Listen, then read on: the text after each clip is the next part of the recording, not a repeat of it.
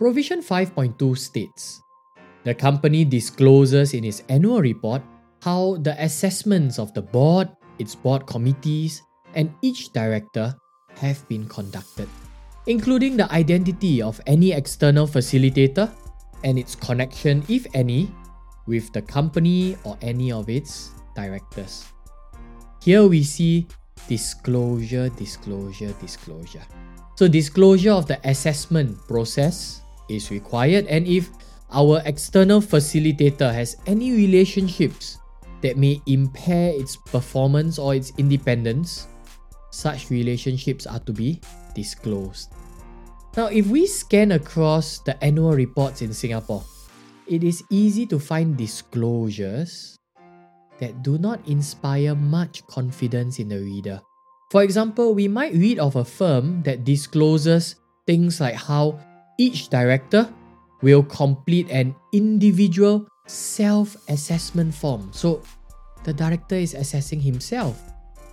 And each committee member completes a board committee evaluation questionnaire. So, from those forms and questionnaires, the results are then collated and sent to the chairman for his review. Not inspiring at all, right? Now, a good example will be that of Netlink Trust. Now, that is a good example instead.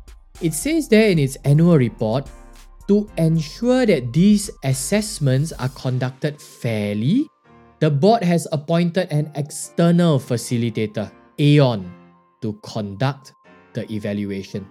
It then clarifies that Aon has no relationships that may impair its independence, and it lays out the process by which Aon evaluates the board and its members.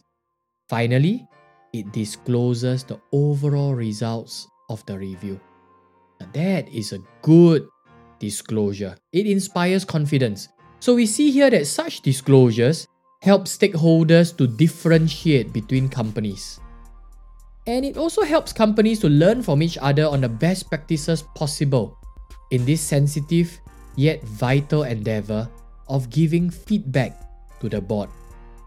All said, using external consultants may not be foolproof because after all, the consultant is hired by the board.